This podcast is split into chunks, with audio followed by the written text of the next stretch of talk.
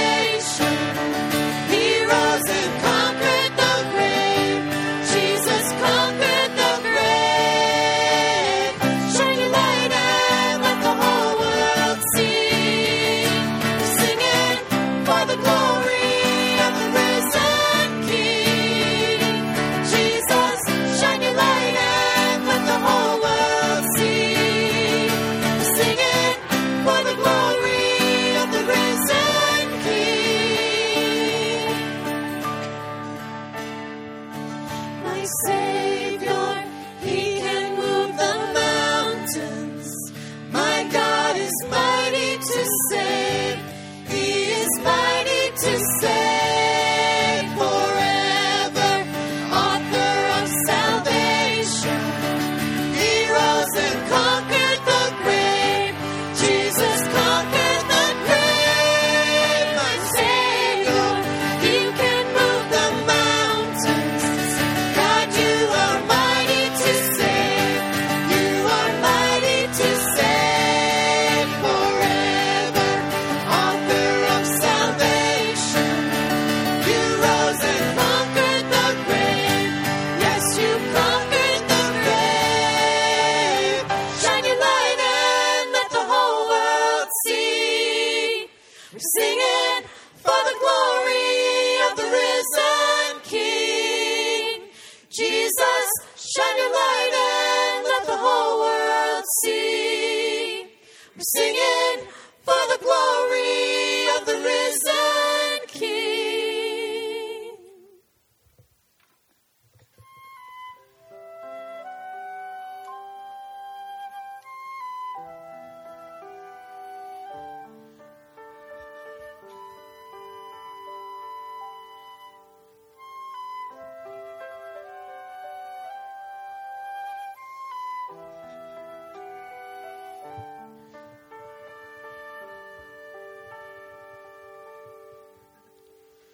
Seated above, enthroned in the Father's love, destined to die, poured out for all mankind. God's only Son, perfect and spotless one. He never sinned, suffered as if He did. All authority, every victory is Yours. All authority, every victory is Yours.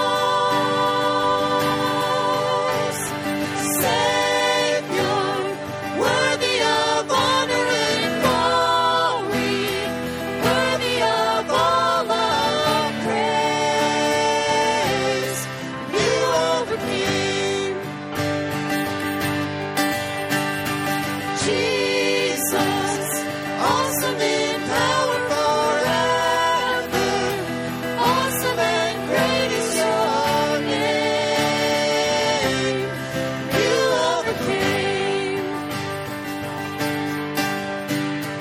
power in hand, speaking the Father's plan, sending us out, light in this broken land. All authority, every victory is Yours. All authority, every victory is Yours.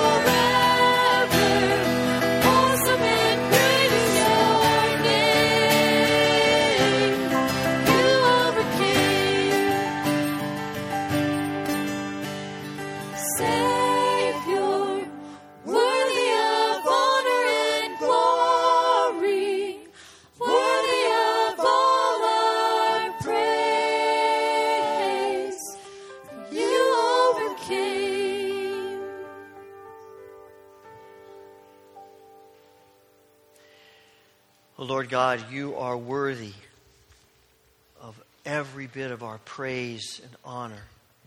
And we pray that in this hour together, our worship will bring glory to you and will lead us into a deeper relationship with you.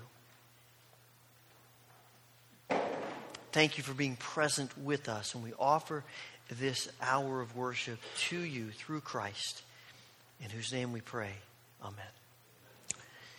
We are excited to see all of you here today. We especially welcome those who are here for Alumni Weekend at the college. Great to see you back. Before you're seated, take a moment and greet somebody around you. Introduce yourself to someone you don't know. Share a word of greeting.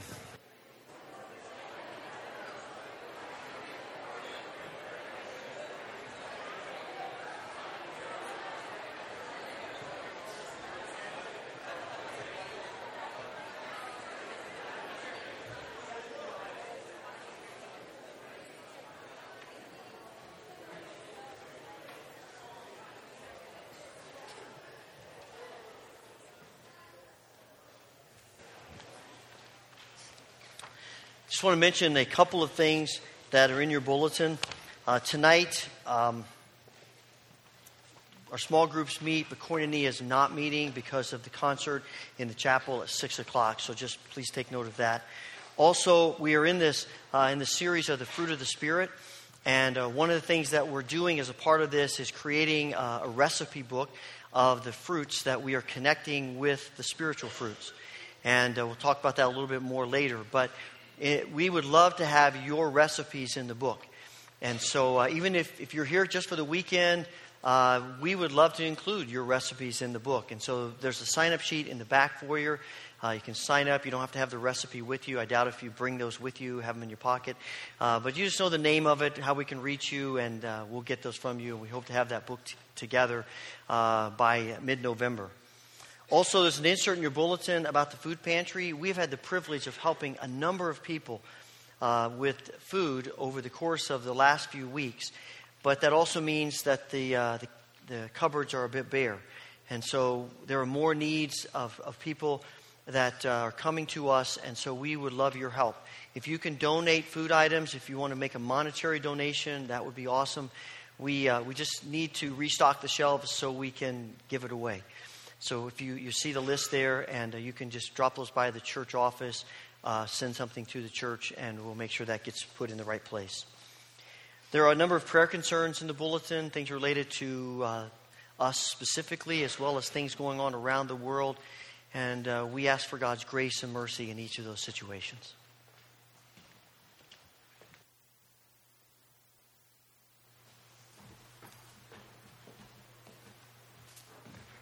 Good morning. Today's scripture reading comes from Romans 14, verses 13 through 19. That's page 1124 in your pew Bibles in front of you, if you're using one of those. Therefore, let us stop passing judgment on one another. Instead, make up your mind not to put any stumbling block or obstacle in your brother's way. As one who is in the Lord Jesus, I am fully convinced that no food is unclean in itself. But if anyone regards something as unclean, then for him it is unclean. If your brother is distressed because of what you eat, you are no longer acting in love. Do not by your eating destroy your brother for whom Christ died. Do not allow what you consider good to be spoken of as evil. For the kingdom of God is not a matter of eating and drinking, but of righteousness, peace, and joy in the Holy Spirit. Because anyone who serves Christ in this way is pleasing to God and approved by men. Let us therefore make every effort to do what leads to peace and to mutual edification. At this time, we'd like to invite the ushers forward to receive our morning tithes and offerings.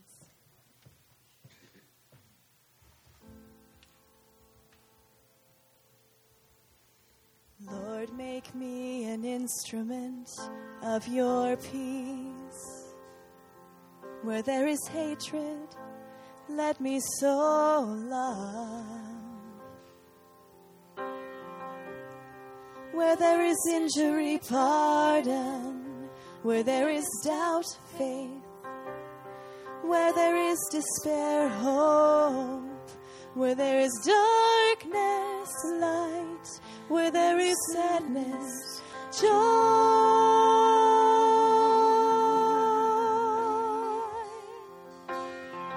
O divine Master, grant that I may not so much seek to be consoled as to console, to be understood as you understand, to be loved as to love. For it's in giving that we receive, and it's in pardoning that we are pardoned, and it's in dying that we are born. O divine Master, grant that I may not so much seek to be consoled as to console, to be understood as you understand, to be loved as to love. For it's in giving that we receive,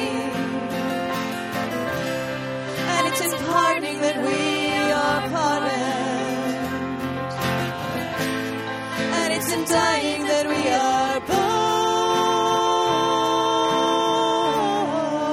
are born to eternal life. Amen.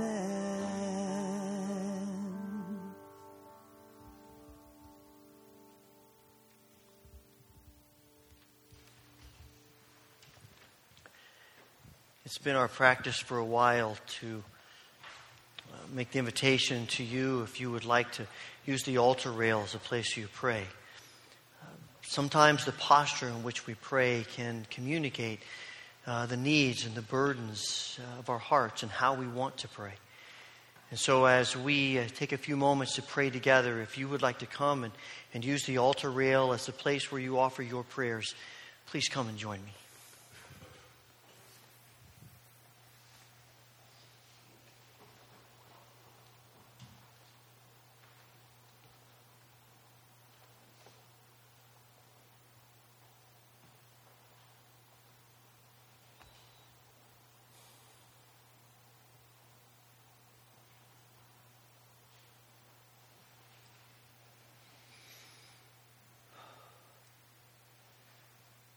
Holy Father,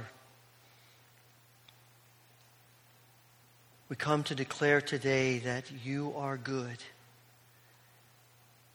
and merciful and gracious beyond all understanding. We come today, Father, asking that you will help us worship you with all of our hearts, with every part of our being, to surrender to you. We come today acknowledging your work in our lives and in this world, in the miraculous and in the ordinary.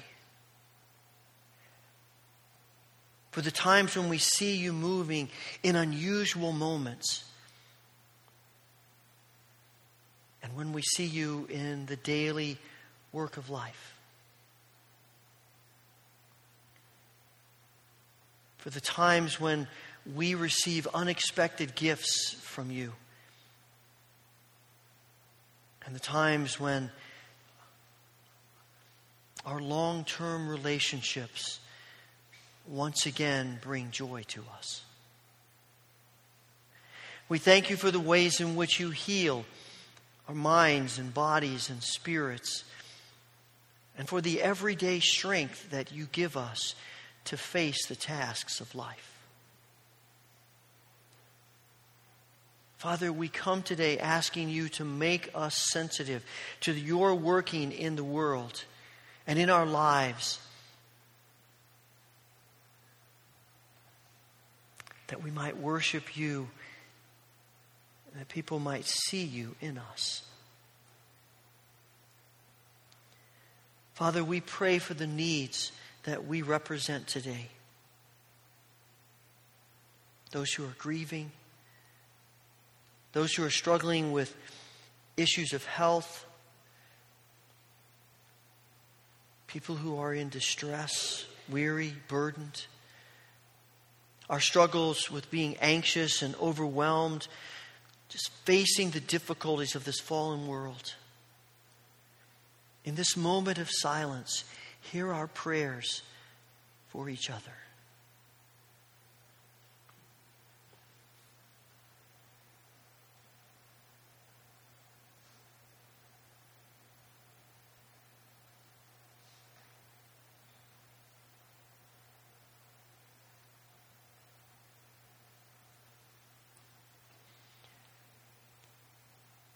Father, we pray for the larger world,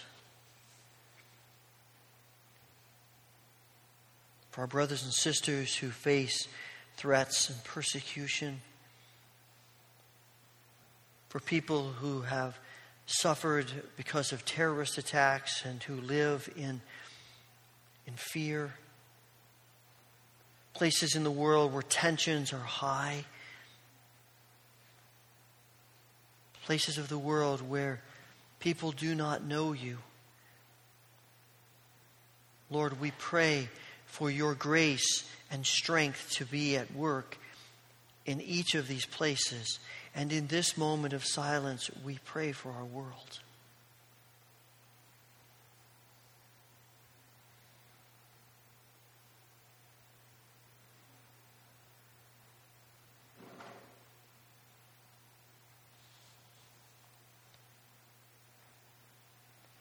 Father, we thank you that you are always more ready to hear than we even are to pray. That you're always more willing to give than we are often willing to receive. Pour out upon us the abundance of your mercy and forgiveness and grace and strength through Jesus Christ, our Lord and our Savior. Thank you for hearing our prayers this day as we offer them through Christ. Amen.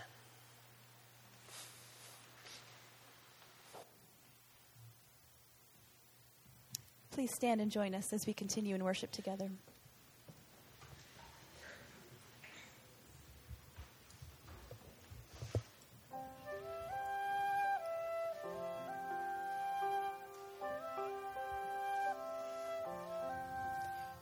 My soul finds rest in God alone, my rock and my salvation, a fortress strong against my foes, and I will not be shaken. Though lips may bless and hearts may curse, and lies like arrows pierce me, I'll fix my heart on righteousness, I'll look to him who hears me. Oh, praise him, hallelujah, my delight and my reward, everlasting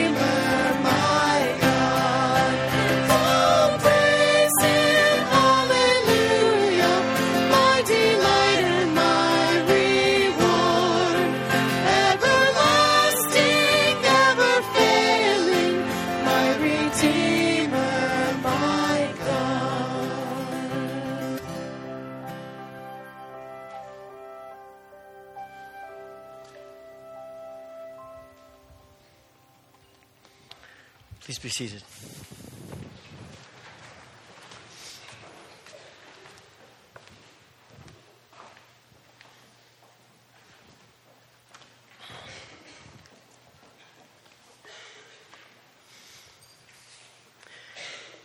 For those of you who weren't here a couple of weeks ago, we tried an experiment that sort of engaged you in the sermon, and we're going to try this again today. And normally, you come to church, you see signs, or there's notes in the bulletin, turn off your cell phones. We encourage people to leave them at home. Well, today, hopefully you brought your cell phone because we're going to use it. All right, so if you have your cell phone with you and you do texting, pull it out. Now, I have to do the disclaimer, texting rates apply, all of that. But if you do texting and have your cell phone with you, pull it out. And I'm going to ask you a question and ask you to respond to it. All right, so pull it out. And the number that we're going to call is 22333, right? Yep, 22333. That's the number you're going to text to. And here's the question. With whom do you most often tend to have conflict? Family, friends, coworkers, someone at church, or somebody else? Now, I recognize there may be some overlap, so be thinking about maybe where the conflict might most often take place. And just start texting and text your answer to one of those numbers. And we'll see what happens.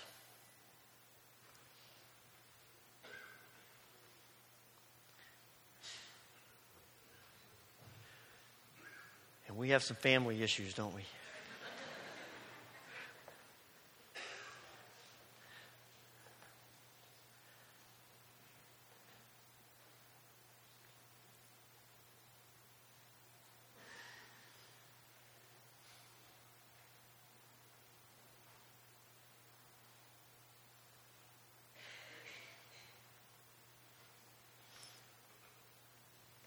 As I said a few weeks ago, this is sort of like watching the sausages race at the baseball game. They keep doing this back and forth.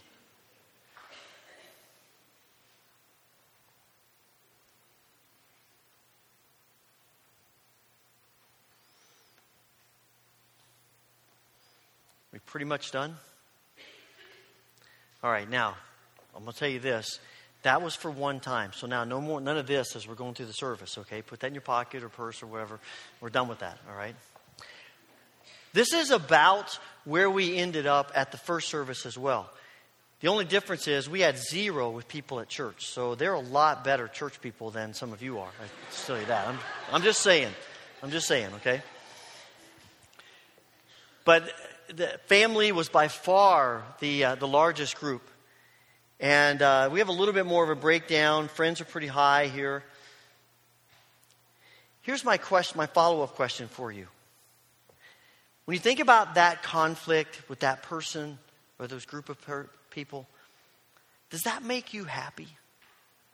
I mean, are you happy about the fact that there is this conflict with another person? Do you like that? Because sometimes people go around looking for a fight. And for some people, they're not happy unless there's conflict. Does it make you feel good? Does it make you feel like this is all right? This is a good thing. I'm getting pleasure from this conflict. I suspect most of us would say no. Most of us don't like conflict. Most of us try to get away from conflict as much as we possibly can because it's built into the way God created us.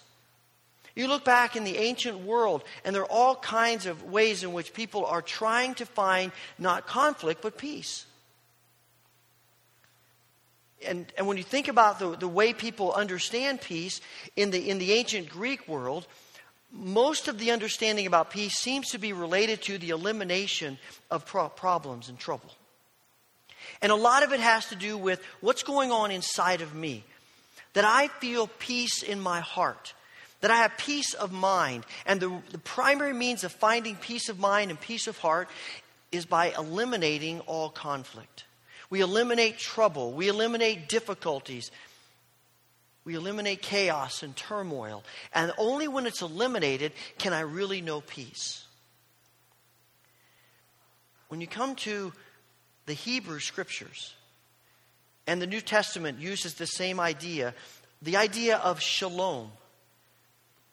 It's not just that sense of let's eliminate all the problems and then I'll have peace, but it's a sense of something deeper than that.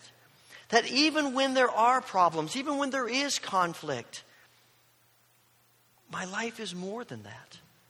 There is a sense in shalom of bringing a person to a life of fullness as we were created to be in the image of God. When we read the New Testament, we find that God's plan for his children is peace. Paul talks about the God of peace. It is in the very nature of God, peace. When Jesus, both the prophecy in Isaiah and when Jesus is born, the word that one of the words that's used to describe his coming and his birth is peace. Isaiah says he is the Prince of Peace. And the Scriptures tell us that because Jesus comes, we now have peace with God. That the conflict, the turmoil between us and God has been taken care of by the cross. And we can know peace with our Creator. And it's an awesome thing to know peace with God. But when we read the New Testament, and well, in the Old Testament as well, what we find that many of the passages, probably the majority of the passages that talk about peace are not so much talking about our peace with God as the result of our peace with God, which is peace with each other. It's about relationships. Paul writes to the Romans, chapter 14, that we read a few moments ago, about making peace. Make every effort to be at peace with each other. Colossians, let the peace of Christ rule in your hearts.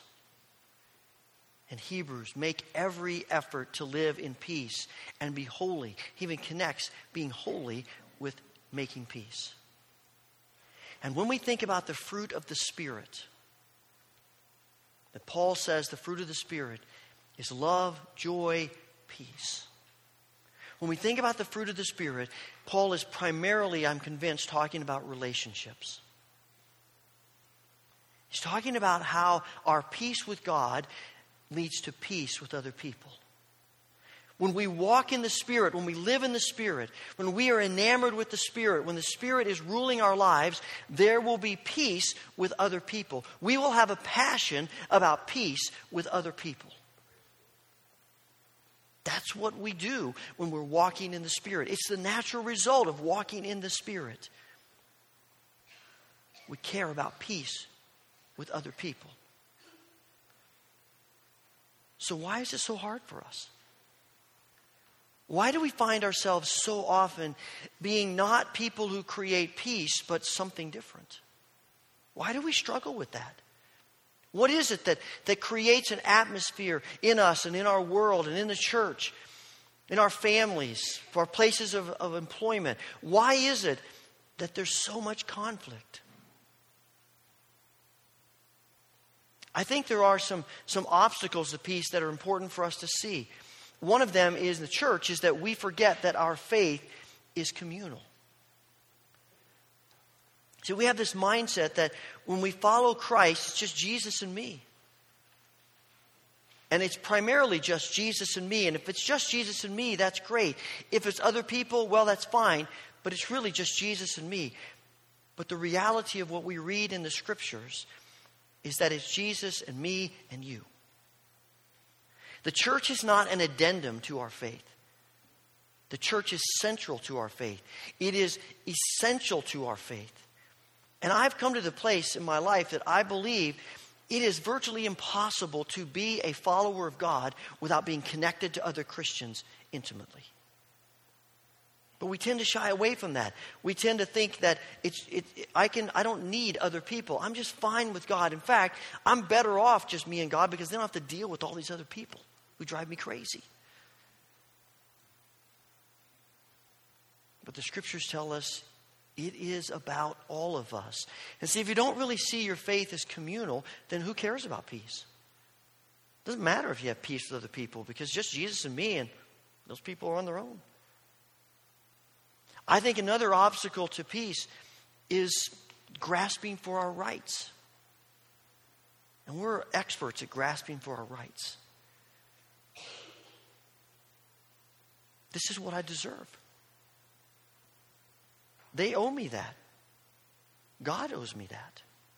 And our lives become about just getting what we want, about always grasping for what we want and our rights.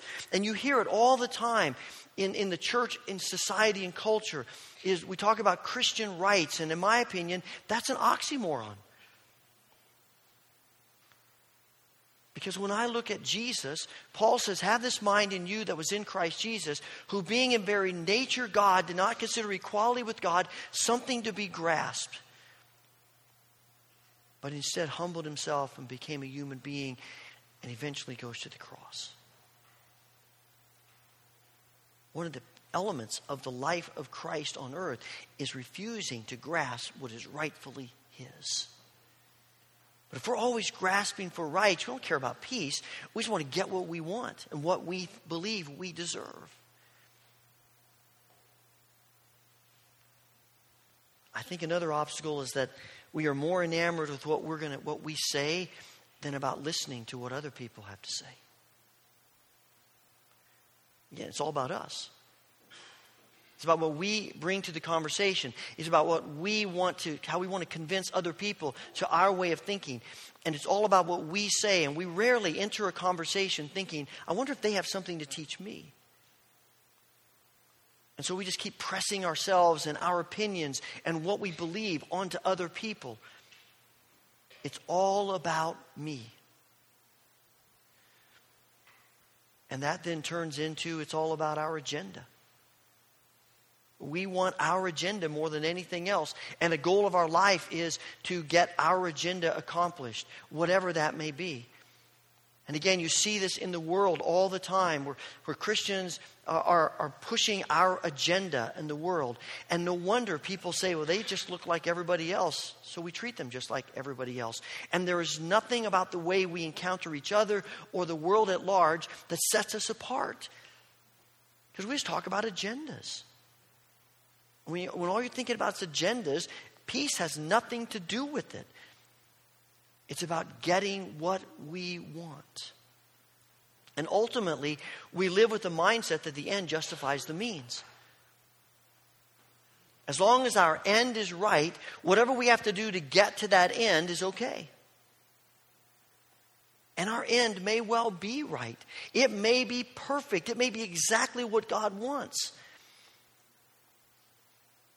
What we forget is that I think God is more concerned about the process and the means than the end. Because if our process and our means is contrary to Christ, we'll never get to that end. And we will walk on people, we will use people, we will trample people. We will do whatever it takes to get to the end that we think is right. And we leave this wake of carnage in our way.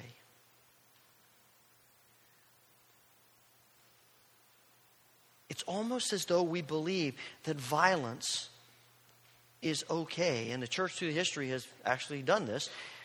That our end is so right that even violence is okay to get to it. Now we tend to be against violence, but we still hurt each other a lot.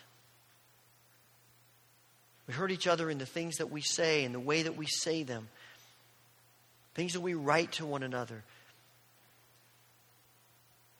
because the end justifies the means. And all of this is about me. All of this is about what I want and getting my way.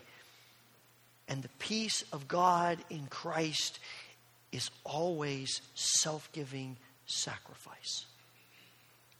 The fruit of the Spirit is rooted in self-giving sacrifice. If you're going to love like Christ, it's going to be self-giving sacrifice. If you're going to be a person who exudes joy, it's only because we are committed to self-serving, self-giving sacrifice. And if you're going to be a peacemaker, it's about self-giving sacrifice. And that's why Jesus says, "Blessed are the peacemakers, for they will be called the children of God." And I think when Paul says the fruit of the Spirit is peace, he's simply echoing what Jesus says in the Beatitudes about peacemakers. Now, it's hard for me to read that and not think back to Monty Python's Life of Brian and the scene in there. If you've seen that, you know the scene. People are out listening to Jesus in this field, and they're talking. People are way back in the crowd. They have a hard time hearing. And a woman says, "What did he say?" And the guy in front of her turns around and says, "I think he said, 'Blessed are the cheesemakers.'" And she says, "Blessed are the cheesemakers? What does that have to do with anything?" And her husband says, "Well, you don't take that literally. It means anyone who might be involved in the dairy industry would be blessed." And you watch that and you think, "Good grief, that is so stupid." But you know, if you were one of those people sitting there in first century Palestine and Jesus said, "Blessed are the peacemakers," into that culture and that world, it would have been just as ludicrous as if he'd said, "Blessed are the cheesemakers." Really? Peacemakers? Everything about our world, Jesus, is aggression. It's about power. It's about grasping. It's about getting. Sounds familiar, doesn't it? See, we know that passage so well that it just sort of goes over our heads. We don't stop to contemplate, what does it really mean to be a peacemaker? What does it mean to have the fruit of the Spirit as peace coming out of us? Now, here's the reality. The fruit of the Spirit as peace is only possible because the Spirit is at work in our hearts. It has to start with the Spirit. Peace is not something we manufacture. That's one of the problems we often have, is that we think we just manufacture peace, but it's the result of the Spirit in us. It starts with the Spirit. It continues with the Spirit. It ends with the Spirit. It is all about the Spirit in us exuding peace. But ultimately, at the same time, we have to create the soil of our hearts that wants to grow peace. We want the Spirit to plant seeds of peace in us so that as we live our lives, peace comes out of us. And if we aren't creating soil in which the Spirit's peace can grow, it won't. Because we're not really after the Spirit, we're just after what we want. So how do we cultivate peace? Philip Kennison, in his book, Life on the Vine, gives some interesting ideas about how we cultivate peace. One of them, he says, is we need to remember our baptism. I suspect for most of us in the evangelical church, baptism is important and it's good, but it isn't really something that we embrace regularly. And that's unfortunate. Because when we remember our baptism, we remember that in that moment we were declaring death to ourselves and surrender to Christ. However you were baptized, it was about surrendering to Christ and dying to self. And peacemaking is possible only as we die to ourselves. And we're called to continue to remember what our baptism is about. We cultivate peace by encouraging each other. Instead of our first words being, "What's wrong with you?" Instead of our first words being anger, how about encouragement? We begin looking for ways in which we can encourage people, even in the most difficult situations. We start praying for God to bless people that we're in conflict with. And we admonish each other.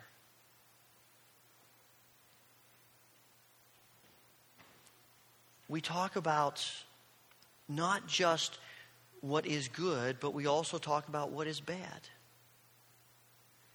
And sometimes we think making peace and admonishing each other, acknowledging our faults are mutually exclusive, but they're not. Because if we love each other, we care enough to confront each other. Now, we do it in the right spirit. We don't confront because we're upset with someone, we're angry with someone. We don't confront because we want to make sure they know we're right and they're wrong. We confront because we love them. Because we see them running down a path of destruction and we care too much about them not to do something about it. Peacemaking is not equal to apathy or inactivity. It's not denial. When you read the scriptures, God is never about denial. From the beginning of Genesis to the end of Revelation, over and over and over again, God is confronting sin. You will never find God saying, "Oh, well, that's okay. Don't worry about it. That doesn't matter. We'll just act like that didn't happen." No. He's confronting it, but he's confronting it to heal it and to bring good out of it and to change us. But ultimately, peacemaking, and probably the most difficult thing, is that we forgive one another. It's ultimately going to come back to forgiveness. You see, one of the things about peacemaking we tend to think is that we often think peacemaking is we're in the middle between two people who are in conflict. And sometimes that's true. Sometimes that's the case. And we're in the middle. And we're trying to mediate this conflict between people. And that's a good thing to do. But here's the truth, if we're willing to admit it. Most of the time, the conflicts that are in our lives are because we're a part of the conflict. We're complicit. We have played a role in making this conflict come to life. We have thrown gasoline on the fire. We might have even started it. And what's needed is an act of forgiveness. That we go to people and we ask their forgiveness and we forgive them. And we make the choice to do it first. We take the initiative about forgiveness rather than waiting for other people to take the initiative for us. And that is so hard.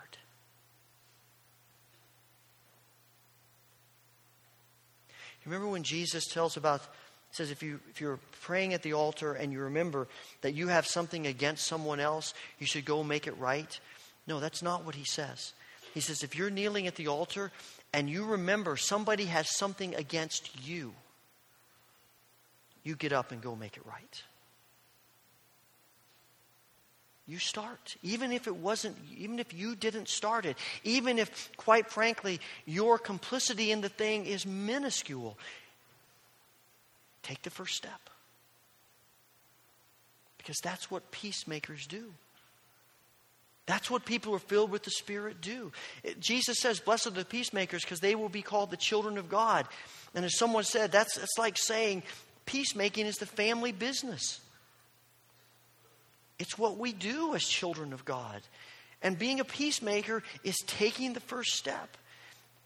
And it's so hard because we feel so vulnerable when we do that. And we are vulnerable.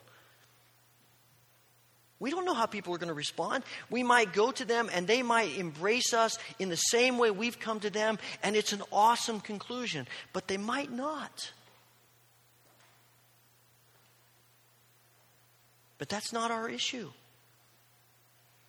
Our calling is to take the first step, to be vulnerable, to take and embrace the position of weakness, just as Jesus does. You think about the conflict of God and his children. When you think about the walls that have been broken down between us and God, it's not God's fault. It's all our fault. Every bit of blame is on us, nothing on God. And yet, to resolve the conflict, God doesn't wait for us to act. He acts first. And he keeps acting first and keeps acting first. And ultimately, Jesus goes to the cross. And if God, who is perfect, chooses that vulnerable role of weakness, how much more you and me who are not perfect?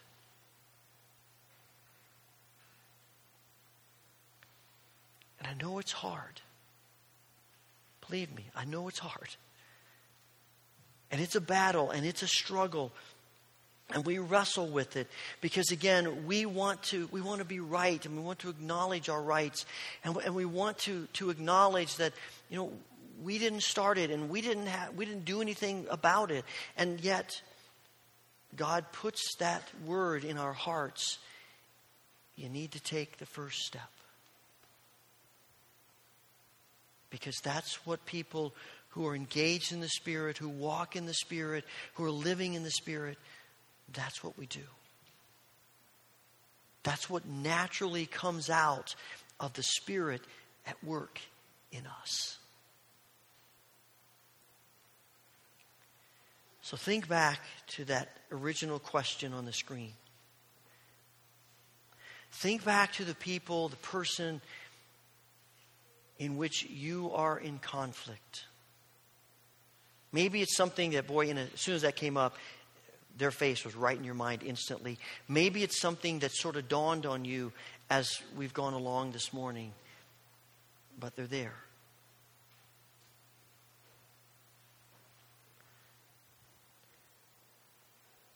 Are you willing to be a peacemaker with them? Are we willing to be vulnerable and take the position of weakness? To be peacemakers who become the children of God.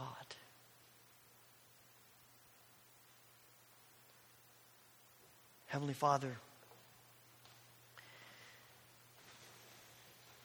it's a hard word for us, for me.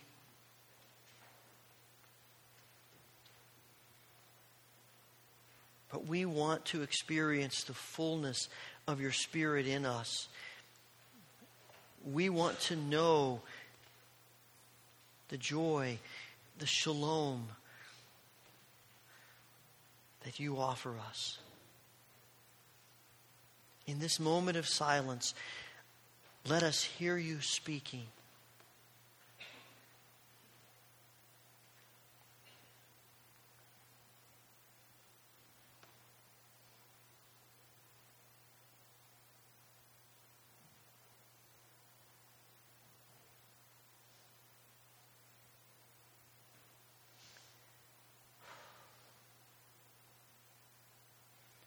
Father, thank you for hearing our prayers and for loving us enough to want to change us, that we might be channels of peace. Amen. I mentioned earlier that one of the things we're doing there in the series is connecting a literal fruit to the fruit of the Spirit. And if for those of you in the balcony, you won't see this, but on the back facing of the balcony are love, and we talked strawberries are representing love, and watermelon joy as you think about a picnic. And today it's a pear. And we chose the pear for a couple of reasons. One is you can spell that word differently, P-A-I-R, and you talk about at least two people in a pear. And it reminds us of relationships. But the other thing about pears is that they tend to be not real tart, not real sweet. Most of the time, pears are not the center of a dish. They're complementary. And peacemakers are often not in the center of things, but they're behind the scenes working in ways to bring about God's purposes for his people and the church and the world. And our goal is that as you think about pears, you'll think about peace. There's some ways that we want to invite you to respond. One of them is we have cards on the outside and inside of each of the rows, and we want you to pass those to the people in the rows and make sure everybody gets one of them. And they have a picture of a pear on them and the word peace. And what I want you to do today, and I think it's important to do it today, take a few moments and write down whatever God may be saying to you about peacemaking in your life. Someone you need to talk to. Some situation in which you need to be a peacemaker. Whatever it may be, to write that down. And the second thing I want to encourage you to do is to take 5 minutes every day this week to pray for God to make you a peacemaker. To give you courage, to give you grace, to give you strength, whatever you may need to take that first step to be a peacemaker. And then third, this morning, if you have a sense that you really want to talk with someone, you want someone to pray with you, there's a specific situation or something on your heart and mind, and it may not even be about peacemaking, but you just would love for someone to talk with and someone to pray with you. Their elders and some of the staff are downstairs in the prayer room. Just go down the back steps and down the next set of steps, and it's right there. And they are there, and they will be glad to meet with you and pray with you today. Sometimes we just need to do it in the moment. And so we want to invite you to take advantage of that opportunity. Our prayer is that God will help us be peacemakers in whatever way He desires. Let's stand for the last song.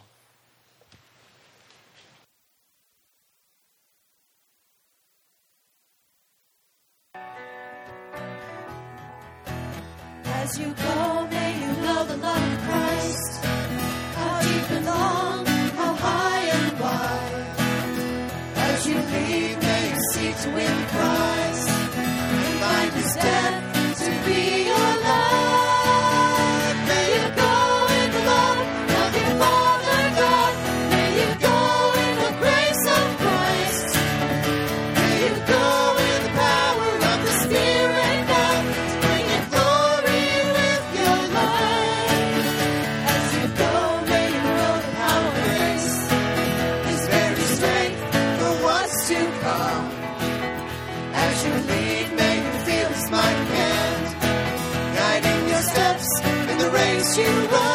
May you go in the love of your Father God, may you go in the grace of Christ, may you go in the power of the Spirit God. You run, may you go in the love of your Father God, may you go in the grace of Christ, may you go in the power of the Spirit now, bringing glory with your life. As you go, may you show us how to bless the ones with less, the blind and lost. As you leave, may you be the light of Christ, and show our hope is in the cross. May you go in the love of your Father God, may you go in the grace of Christ, may you go in the power of the Spirit now, bringing glory with your life. As you go, may you show peace and grace, amid all grief and pain and strife. As you leave, Jesus Christ,